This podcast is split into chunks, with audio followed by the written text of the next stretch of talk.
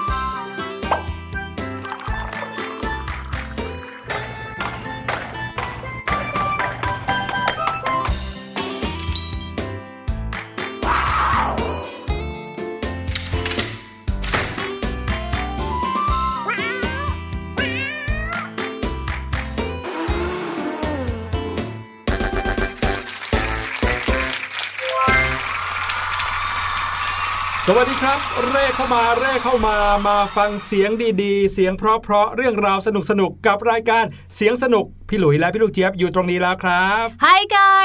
สวัสดีค่ะ สวัสดีชาวเสียงสนุกทุกคนนะคะ ไม่ว่าจะเป็นใครหรือว่าจะเป็นวัยไหนก็ตามค่ะ ตอนนี้นะคะ พวกเราทั้งสองคนเนี่ยถือของมาเต็มไม้เต็มมือเลยล่ะค่ะ โอ้โห เราถือมาทำอะไรกันเยอะแยะครับเนี่ย แหมก็เราเนี่ยนะคะมีอุปกรณ์ที่จะมาประกอบสร้างเสียงให้เกิดสีสันให้กับชาวเสียงสนุกของเรายังไงล่ะคะพี่หลุย ใช่แล้วล่ะครับ แต่ละวันนะครับเรามีเสียงมาให้น้องๆได้เดากันด้วยว่า เสียงที่เปิดให้น้องๆฟังหรือทำให้น้องๆฟังกันเนี่ยเป็นเสียงของอะไร ใช่บางครั้งนะคะ ก็เป็นเสียงที่เกิดขึ้นอยู่ตรงหน้าเรากันเลย บางทีพี่ลูกเจี๊ยบก็เอาน้ำมาดื่ม หรือบางทีนะคะก็เอาขนมกรุบกรุบกรอบกรอบมาเคี้ยวมากินก็เกิดเป็นไอเดียเช็คน้องๆซะหน่อยว่า จะรู้ไหมนะวันเนี้ยคือเสียงของอะไร ใช่แล้วครับ วันนี้ช่วงเสียงปริศนานะครับ พี่หลุยมาพร้อมกับเสียงของเครื่องดนตรีชนิดหนึ่งที่คงจะไม่ได้ฟังกันบ่อยๆ โดยเฉพาะอย่างยิ่งในช่วงโควิดระบาดกันแบบนี้ เพราะว่าเป็นเสียงดนตรีที่เรามักจะได้ฟังตอนที่อยู่รวมกันเยอะๆ หลายๆ คนครับ อืมพูดแบบนี้พี่ลูกเจี๊ยบนึกถึงพวกงานคอนเสิร์ตเลยอะพี่หลุย อ่าจะใช่หรือเปล่า เดี๋ยวเราไปฟังกันดีกว่านะครับ เสียงปริศนาในวันนี้ครับ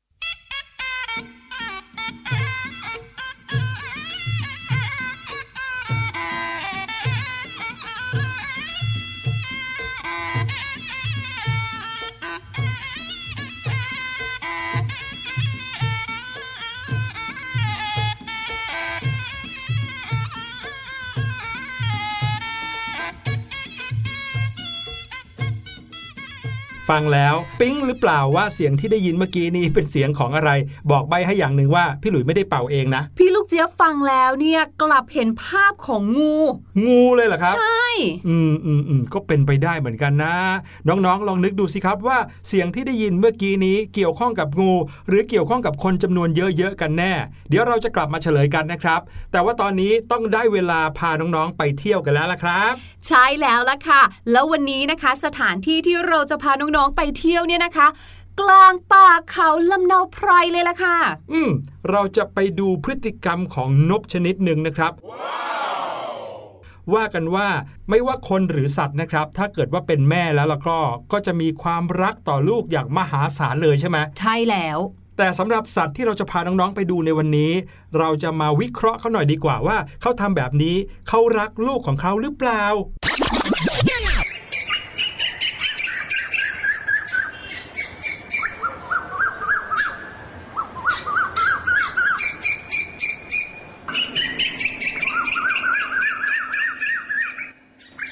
โอ้โห เสียงนกอื้ออึงเหลือเกินค่ะพี่หลุยขาครับถ้าพี่หลุยเนี่ยนะอยากได้เสียงนกตัวนี้เนี่ยนะคะ จริง ๆ แล้วเนี่ยไปยืนหน้าบ้านพี่ลูกเจี๊ยบก็ได้ค่ะทำไมอะพี่ลูกเจี๊ยบเนี่ยโดนปลุกด้วยเสียงนี้ทุกเช้าเลย อ๋อเหรออผู้แสดงว่าเขาอยู่ในเมืองเหมือนกันเหรอเนี่ย ใช่แล้วค่ะโธ่ถ้ารู้ก่อนหน้านี้นะชวนไปบ้านพี่ลูกเจี๊ยบไม่พาเข้าป่ามานี่หรอก แต่ว่าไม่เป็นไรค่ะ มาเที่ยวป่าแบบนี้ก็สนุกดีเหมือนกันนะ นอกจากจะได้เห็นนกพวกนี้นะคะ เราจะได้ไปเรียนรู้สัตว์ตัวอื่นด้วยไงพี่หลุย อืม จริงด้วยครับ เอาละครับ เรามารู้จักกับเจ้านกชนิดนี้กันก่อนดีกว่าครับ เสียงที่ได้ยินอยู่ตอนนี้เนี่ยเป็นเสียงของนกชนิดนี้เลย ซึ่งเป็นเอกลักษณ์มากๆ เขาเนี่ยนะครับ พี่หลุยว่ามีความคล้ายกันกับนกฮูกนะหืมอืมที่บอกว่าคล้ายกับนกฮูกก็เพราะว่านกฮูกเวลาร้องเขาร้องว่าอะไรครับพี่ลูกเจี๊ยบฮู้ฮู้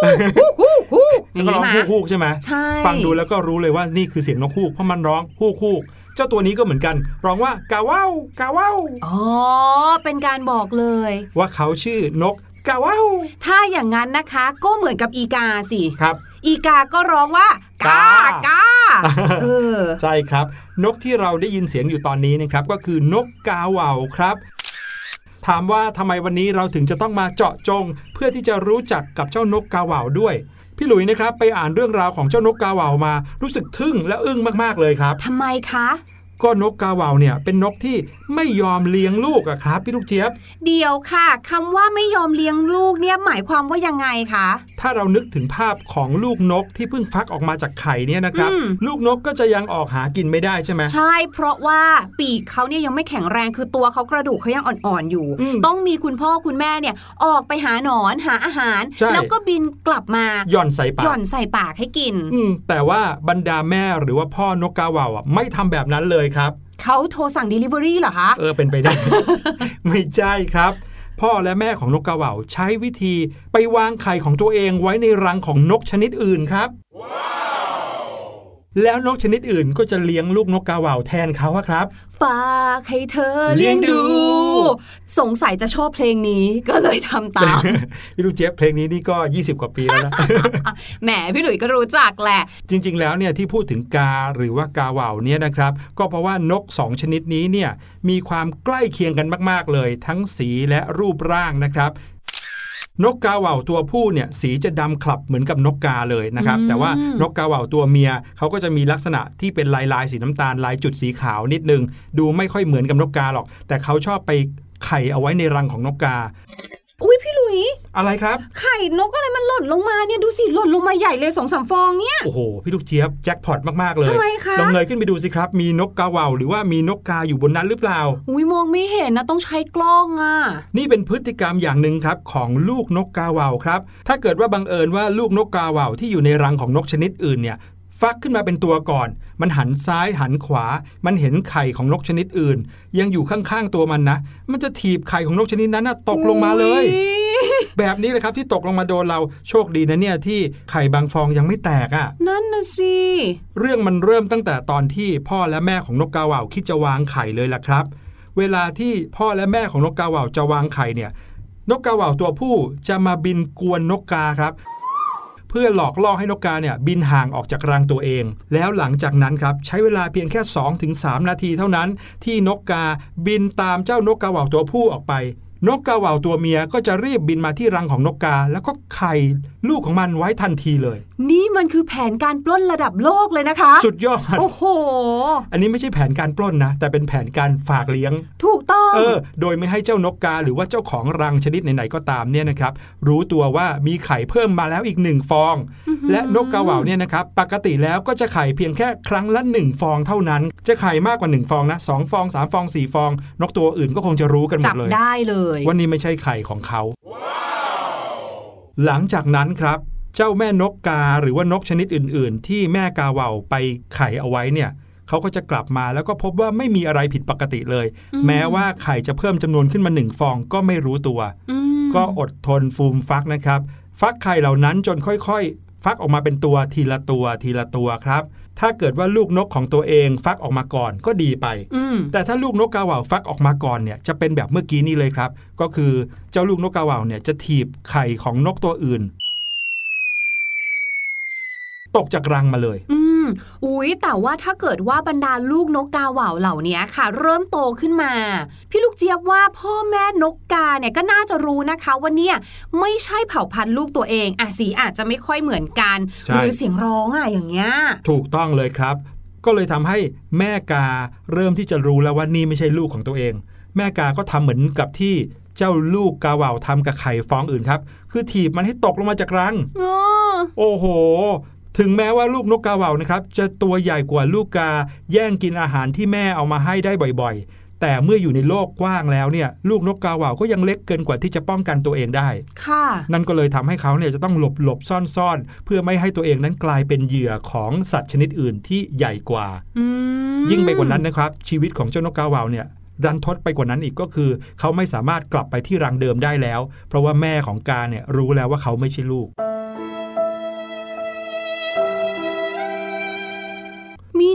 คะ อันนี้น่าจะเป็นที่มาที่ไปของพฤติกรรมโดยส่วนมากของนกกาเหว่าที่เขาบอกว่า นิสัยของนกกาเหว่าเนี่ยจะดุร้ายแบบก้าวร้าว แล้วก็ชอบที่จะซ่อน ก็เป็นเพราะตอนเด็กๆ เขาต้องเอาตัวรอด จากบรรดาธรรมชาติอันน่ากลัวและโลกอันกว้างใหญ่นี่เอง คราวนี้มาในเรื่องของทางวิทยาศาสตร์กันบ้างนะครับ พฤติกรรมที่นกกาเหว่าทำแบบนี้เนี่ยก็คือการไปไข่ไว้ในรังของนกตัวอื่นเนี่ยก็คือ พฤติกรรมการลดคู่แข่งทางธรรมชาติครับอืมก็คือว่าถ้าเขาเนี่ยไปไข่ไว้ในรังของนกตัวอื่น ก็อาจจะทำให้นกตัวอื่นนั้น ไม่สามารถโตขึ้นมาอยู่รอดได้ แล้วก็วันหนึ่งอาจจะสูญพันธุ์ไปอืมเหลือแต่นกกาเหว่าก็คือว่าเป็นพฤติกรรมของการเอาตัวรอดชนิดหนึ่งเหมือนกันครับ ฟังดูแล้วเนี่ยนะคะ เป็นเรื่องที่น่าตกใจเหมือนกันนะอืมว่านิสัยแบบนี้เนี่ยแถมเป็นนิสัยที่สืบทอดกันมาในยีนหรือว่าในสายเลือดของนกพันธุ์นี้เลยใช่เรียกว่าโตมายังไง ก็ทำแบบนั้นต่อไปถูกต้องกับลูกหลานตัวเองเลยนะคะ แต่เรื่องราวของสัตว์โลกเนี่ยนะคะ ไม่ได้มีเรื่องที่น่าเซอร์ไพรส์แค่นี้ค่ะ เมื่อกี้นี้พี่หลุยเนี่ยพูดถึงเรื่องของการฝากเลี้ยงดูเหมือนเป็นลูกอุปถัมภ์ใช่แต่คราวนี้ค่ะมันก็มีเหมือนกันนะคะ ที่พ่อแม่นกเนี่ยหรือว่าพ่อแม่ของสัตว์เนี่ยค่ะ ตั้งใจไล่ลูกตัวเองออกจากรังไปเลย อืมมีสัตว์อีกหลายชนิด ที่ใช่ พฤติกรรมการเลี้ยงเนี่ยบอกได้เลยว่า เราฟังแล้วอาจจะรู้สึกโชคดีเหลือเกินที่เกิดเป็นมนุษย์ ยกตัวอย่างเช่นค่ะ นกพันธุ์ที่ชื่อว่า m e g a p o d นกส่วนใหญ่เนี่ยแน่นอนอย่างที่เราคุยกันเนาะก็จะได้รับการดูแลจากพ่อนกแม่นกตอนที่ยังเด็กๆอยู่ใช่ไหมแต่สำหรับนกในกลุ่มนี้ค่ะ นกในกลุ่ม m e g a p o d เนี่ยนะคะ ซึ่งถ้านับแล้วเนี่ยเขาเป็นสัตว์ประเภทไก่ค่ะ มีถิ่นที่อยู่อาศัยทางตะวันออกของออสเตรเลีย นิวกินี อินโดนีเซีย แล้วก็ฟิลิปปินส์ค่ะอืมบรรดานกเหล่านี้เนี่ยนะคะ พ่อแม่ของนกเนี่ยไม่แม้แต่จะฟักไข่ของพวกมันอืมคล้ายๆกันเลยนะคะแต่เขาไม่ได้เอาไปฝากไว้กับรังอื่นนะครับเขาแค่พอคลอดลูกออกมาวางไข่แล้วอะ่ะ ก็ไม่ฟักด้วยค่ะ ไปเลย ไปเลยค่ะ เขาเนี่ยใช้วิธีสร้างเนินดินจากเศษไม้ แล้วก็นำไข่ไปวางไว้ในนั้นนะคะ แล้วก็ให้อุณหภูมิอะไรต่างๆ เนี่ยค่ะ ช่วยให้ไข่เนี่ยอบอุ่นแล้วก็ฟักออกมาเองตามธรรมชาติ โดยตัวเองถูกไม่นั่งทับนั่งฟัไม่กเลเลยเหรยอค่ะ หลังจากที่ไข่ฟักออกมาเป็นตัวเนี่ยนะคะ ด้วยความที่ที่อยู่อาศัยของเขาเนี่ยมีแต่เนินดินใช่ไหมคะเขาก็จะพยายามแบบว่าดิ้นรนถูๆไถๆให้ตัวเองอะหลุดออกมาจากเนินดินอันนั้นอืมโดยที่ออกมาก็จะไม่มีพ่อแม่รออยู่ ไม่มีโอ้โหใครอยู่เลย โอ้ยเศร้า จากนั้นค่ะ ถ้าเขาสามารถอยู่รอดตามธรรมชาติได้นะ ภายใน 24 ชั่วโมง ลูกนกถึงจะสามารถบินได้ โอ้โห นี่ก็ถือว่าบินได้เร็วนะครับ มากเลยค่ะ ดังนั้นเนี่ยนี่เหมือนเป็นการคัดเลือกจากธรรมชาติอะอืมว่าท่านนกตัวไหนอยู่รอดไปได้ ก็จะสามารถสืบสายพันธุ์หรือว่าสืบคุณสมบัติที่แข็งแรงอะส่งต่อหรือว่าตกทอดต่อไปยังรุ่นลูกรุ่นหลาน สัตว์อื่นๆก็เป็นเหมือนกันค่ะ ครับ กิ้งก่า กิ้งกาใช่ lizard แต่ว่าเป็นกิ้งก่าพันธุ์ที่ชื่อว่า western finch ค่ะ ปกติแล้วเนี่ยนะคะ กิ้งก่าเนี่ยเขาเนี่ยลูกของเขาก็คือเป็นไข่ก่อนถูกไหมคะ จะมีการออกลูกเป็นไข่นะคะ กิ้งก่าทั่วไปเขาก็ไม่ได้รู้สึกอะไรกับไข่ของตัวเองหรอกค่ะ แต่กิ้งก่าพันธุ์ western finch ค่ะ มันรู้สึกว่าไข่ เป็นอะไรที่น่าอึดอัดและแปลกประหลาดสำหรับตัวมันเอง ดังนั้นเมื่อมันวางไข่แล้วค่ะ มันก็จะทิ้งแล้วก็หายไปเลย เพราะคงจะมีความรู้สึกว่านี่ไงสิ่งที่มันอึดอัดอยู่ในตัวเราตอนนี้ออกมาแล้วบายบายนึกถึงกิ้งก่าพันธุ์ที่เขาวิ่งสองขาเออแล้วก็แบบวิ่งอย่างเร็วปืดวิ่งไปเลย แต่เขาบอกว่า อันนี้เนี่ยนะคะเป็นวิธีการของกิ้งก่าเป็นกลยุทธ์อย่างหนึ่งค่ะ เพราะการที่ลูกกิ้งก่าเนี่ยขาดการดูแลจากพ่อแม่เนี่ยก็จะถือว่าเป็นการคัดเลือกจากธรรมชาติแบบหนึ่ง ว่าลูกที่รอดมาได้เนี่ยแข็งแรงอย่างแท้จริงอย่างสุดท้ายค่ะ เราเอาให้แบบว่าหลากหลายประเภทหน่อยไหนๆตอนนี้เราก็อยู่ในป่าเจอสัตว์มากมายนะคะ ตัวนี้เลยค่ะ ผีเสื้อแล้วก็มอสนั่นเองค่ะมอสก็คือเหมือนผีเสื้อกลางคืนครับแมลงจำนวนมากเลยเนี่ยนะคะ มักจะได้รับการดูแลตอนที่เขาเนี่ยยังเป็นตัวอ่อนใช่ไหมใช่ดักแด้ถูกต้องแต่ไม่ใช่สำหรับผีเสื้อและมอสค่ะ เพราะว่าบรรดาผีเสื้อและมอสเนี่ยนะคะ หรืออะพี่ลูกเจี๊ยบใช้การเรียกง่าย ๆ ก็คือผีเสื้อกลางคืนเนี่ย พวกเขาจะวางไข่บนใบไม้ จากนั้นค่ะ เหมือนกับตัวอื่นเลยค่ะ ไปเลยบายบายปล่อยให้ลูกๆเผชิญโลกด้วยตัวเองเลยค่ะ ที่สำคัญนะ คล้ายๆกับเรื่องของนกกระเหว่าเลยค่ะ ก็คือผีเสื้อบางชนิดเนี่ยตั้งใจไปวางไข่ใกล้กับรังมด เพื่อที่มดเนี่ยจะได้ดูแลเอาไปกินลูกๆของตัวเองอ๋อบ้ายังยังยังครับเขาจะได้ดูแลลูกๆของตัวเองก็คือโอ้ดูแลบรรดาตัวหนอน อืม ดูสิสร้างความเข้าใจผิดกันไปยกใหญ่เลยอืมอืมอืมอืมฟังดูแล้วนะครับ บรรดาสัตว์โลกเนี่ยเขาก็มีสัญชาตญาณแห่งการเอาตัวรอดนะจริงแต่วิธีการเนี่ยอาจจะแตกต่างกันออกไป ใช่อืมนี่เป็นการบอกเลยนะคะว่าบรรดาพ่อแม่เหล่านี้เนี่ย คิดว่าตัวเองไม่น่าจะสามารถเลี้ยงลูกได้รอดหรือเปล่าอืมก็เลยแบบฝากคนอื่นดีให้กเธอว่าเลี้ยงดูไปแล้วกันนะอะไรอย่างเงี้ยอืมหรืออาจจะตั้งใจสร้างบทเรียนให้ลูกๆ ว่าพ่อแม่เชื่อมั่นในตัวหนูว่าหนูต้องอยู่รอดได้เข้มแข็งแล้วกันนะลูกนะ ใช่ โอ้โห เรื่องราวของสัตว์โลกนะครับ มีอะไรที่เรายังไม่รู้อีกมากมายเลยทีเดียว วันนี้ก็ถือว่าเอามาฝากเป็นตัวอย่างก็แล้วกัน ได้เวลาที่เราทั้งสองคนต้องออกจากป่าแล้วครับ เพราะว่าตอนนี้ยุงเริ่มจะกัดพี่ดุยแล้วเอาละฝากน้องๆ เอาไว้ที่เพลงเพลงนี้ดีกว่านะครับ เป็นเพลงที่น่าจะเข้ากันดีกับเรื่องราวที่เราเพิ่งเล่ากันไปก็คือ ลูกแม่เดียวกันไปฟังกันเลยครับ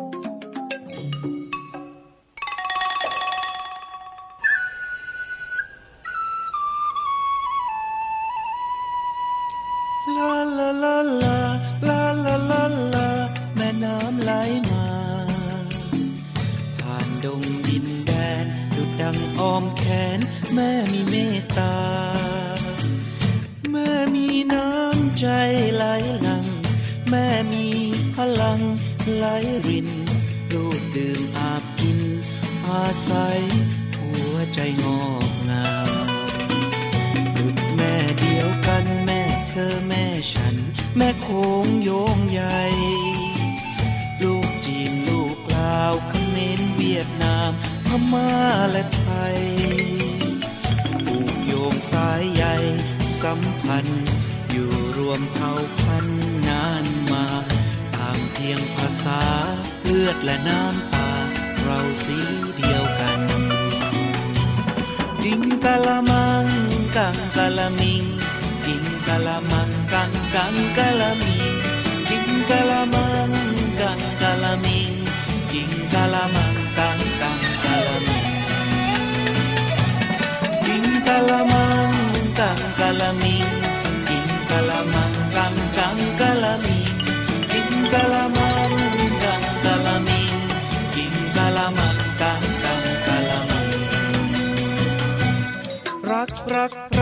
ำเดียวเท่านั้น เชื่อมเผ่าพันธุ์ของเราไม่คลาย ขอให้ใจจงกว้างดังสาย แม่น้ำนั้น อยากสอบหาสันติภาพกัน อยากเพียงฝันลมลมแรงแรงอยากเพียงพูดเจ้าจงแสดง พลังน้ำใจ ให้สายน้ำจงเป็นพยาน เริ่มวันนี้ก็ยัง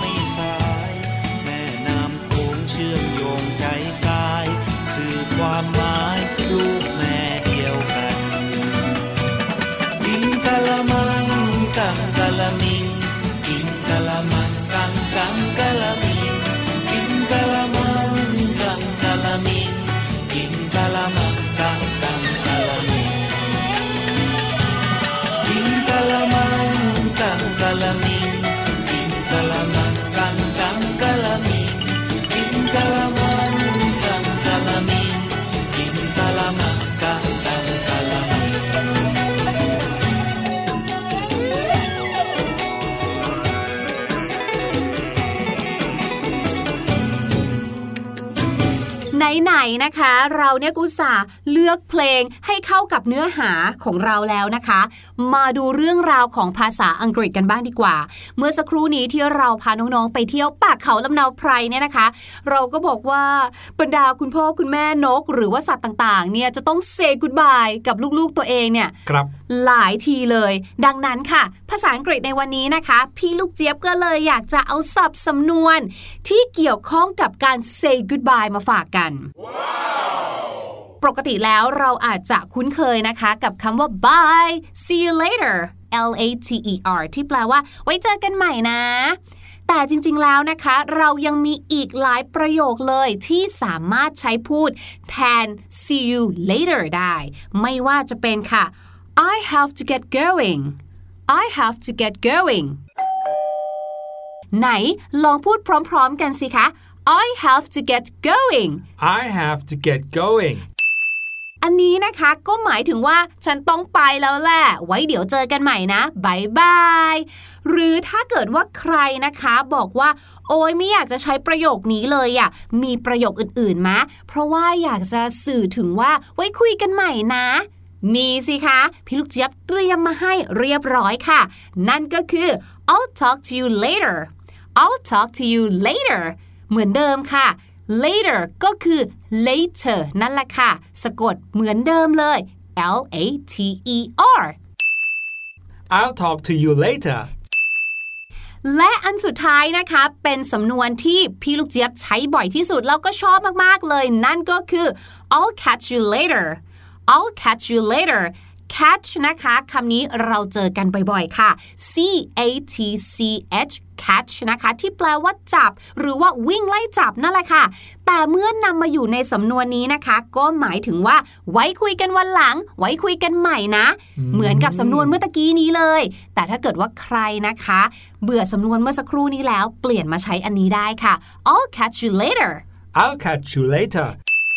แล้วนี่ก็คืออีก 3 สำนวนที่เราสามารถใช้ได้เมื่อเราต้องการจะ say goodbye ค่ะ ชอบอันไหนก็เลือกอันนั้นไปใช้ได้เลยค่ะ แต่ว่าตอนนี้ได้เวลาที่จะไปเฉลยเสียงปริศนากันแล้วล่ะครับเสียงปริศนานี้ได้ใบกันเอาไว้ว่าเป็นเสียงที่เกี่ยวข้องกับคนจำนวนมากเลย ส่วนพี่ลูกเจี๊ยบบอกว่าฟังแล้วคิดถึงงู เป็นเสียงเลื้อยของงูหรือเปล่า ไปฟังกันอีกสักทีครับ เดี๋ยวกลับมาเฉลยกัน